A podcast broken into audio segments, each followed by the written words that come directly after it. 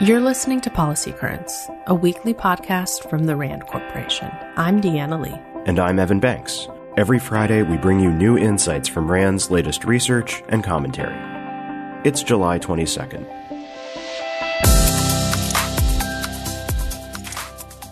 Within the next month or so, the U.S. labor market will likely have recovered all 22 million jobs lost in the pandemic recession. Among modern recessions, this is unprecedented. America has never recovered so many jobs so quickly. And while there are growing concerns about inflation bringing on yet another recession, this moment is worth celebrating, says RAND economist Kathryn Edwards. But she also warns that the danger in declaring victory over a recession is failing to consider the unevenness of success.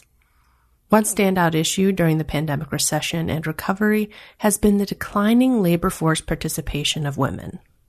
Although both men and women saw a large drop in labor force participation at the start of the recession, participation among men has returned to its pre-pandemic level. But there are still nearly 1 million fewer women working than before COVID-19 hit. What's more, the factors that have been squeezing women out of the workforce are, by some measures, getting worse, not better. This labor force decline among women has been particularly large among women of color. When compared with labor force participation among black and Hispanic women, the decline for white women was smaller to start and remained smaller throughout the pandemic. This difference is particularly notable given the fact that, in general, black women have much higher rates of labor force participation, and white women have the lowest participation of the three groups. Edwards says that it's difficult to parse exactly why the pandemic recession and recovery treated men and women differently, and treated women of color differently than white women. But there's one thing we know for certain, she says. In the past, expansions of affordable and accessible care, in particular childcare, have increased the number of women working. America's mental health emergency hotline, 988, went live last week. The new emergency number could potentially connect tens of millions of Americans to the mental health services they need. Here's Stephanie Brooks Holliday, who co-authored a RAND study leading up to the launch of the hotline. The launch of 988 is an important milestone for a couple of reasons. First, it is a transition to an easier to remember phone number, and so the goal is to be able to connect more people with the services that they need.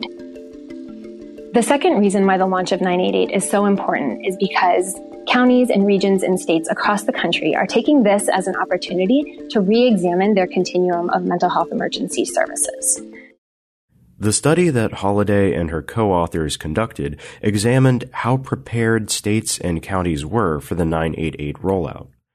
What they found was that many state and county mental health program directors felt unprepared. In fact, a majority of the directors we surveyed reported that they didn't have the staffing, financing, or infrastructure needed to support the hotline and most were not involved in developing a strategic plan or budget for setting up the 988 system. These issues could affect the hotline's ability to operate successfully, and the stakes are high. Here's Holliday again. The reason that RAND did this study to understand how prepared states and counties are for the launch of 988 is because we think that 988 represents a tremendous opportunity to connect people all over the country who are experiencing mental health emergencies with the care that they need. We think that expanding access is so critical at this point in time, especially when we know that mental health concerns are growing across the country. If you'd like to hear more from our researchers about this study or see the full results of our survey on 988, visit rand.org. After a long period of decline, the rate of homicides in the U.S. began rising in 2014. This has been driven entirely by an increase in firearm homicides. In fact, in 2019, firearm use accounted for three of every four homicides. To learn more about this troubling trend, RAND researchers examined firearm related homicides from 2006 through 2019. They found that many of the geographic regions and demographic groups that already were heavily exposed to firearm violence had experienced some of the largest recent increases in firearm homicides. The overall increase in firearm homicides has primarily affected states in the south central and midwest parts of the nation. The states that experienced the largest relative increases in such killings were Missouri, Alaska, New Mexico, Kentucky, and Alabama.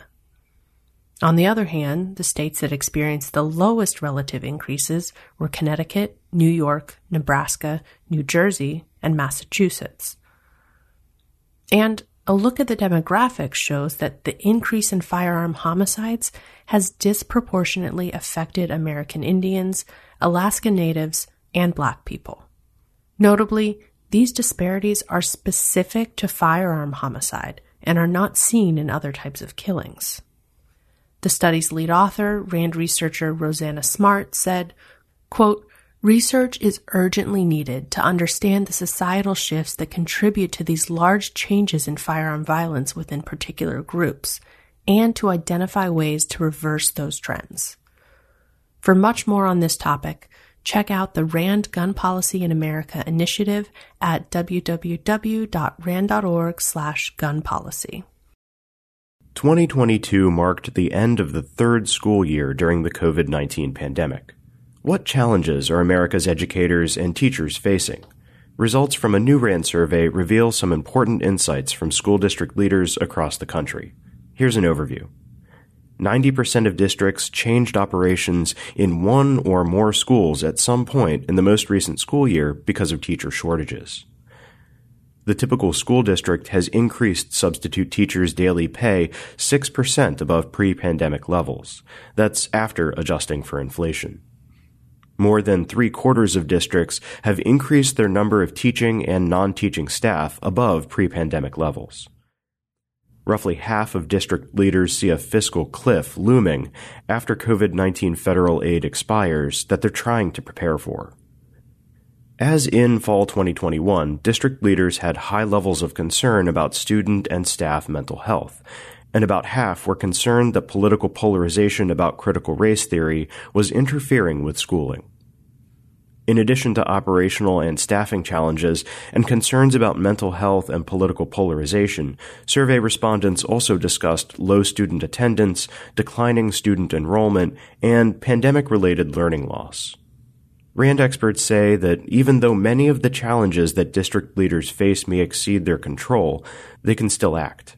For example, district leaders can focus on intensive responses to address students' mental health and academic learning, and they can share information with each other and their state education agencies to help spread successful ideas as they head into the next school year. The study of women's health issues has long been underfunded. This has dangerous implications for women's health. Take heart disease, for example. It's the number one cause of death among women in the US. But because nearly all foundational cardiovascular research was primarily performed on male bodies, the picture of cardiovascular disease in women was not well understood. It wasn't until scientists began studying the condition in women that they found it was necessary to diagnose and treat it differently.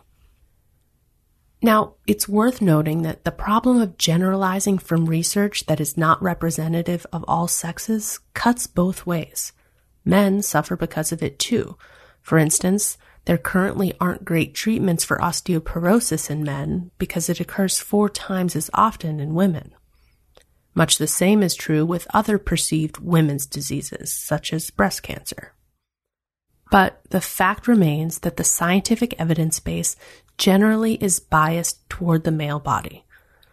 This is the result of a long history of providing generous funding for diseases that predominantly affect men and underfunding those that predominantly affect women. This problem and the resulting distortions continues today. What is funded creates what is known.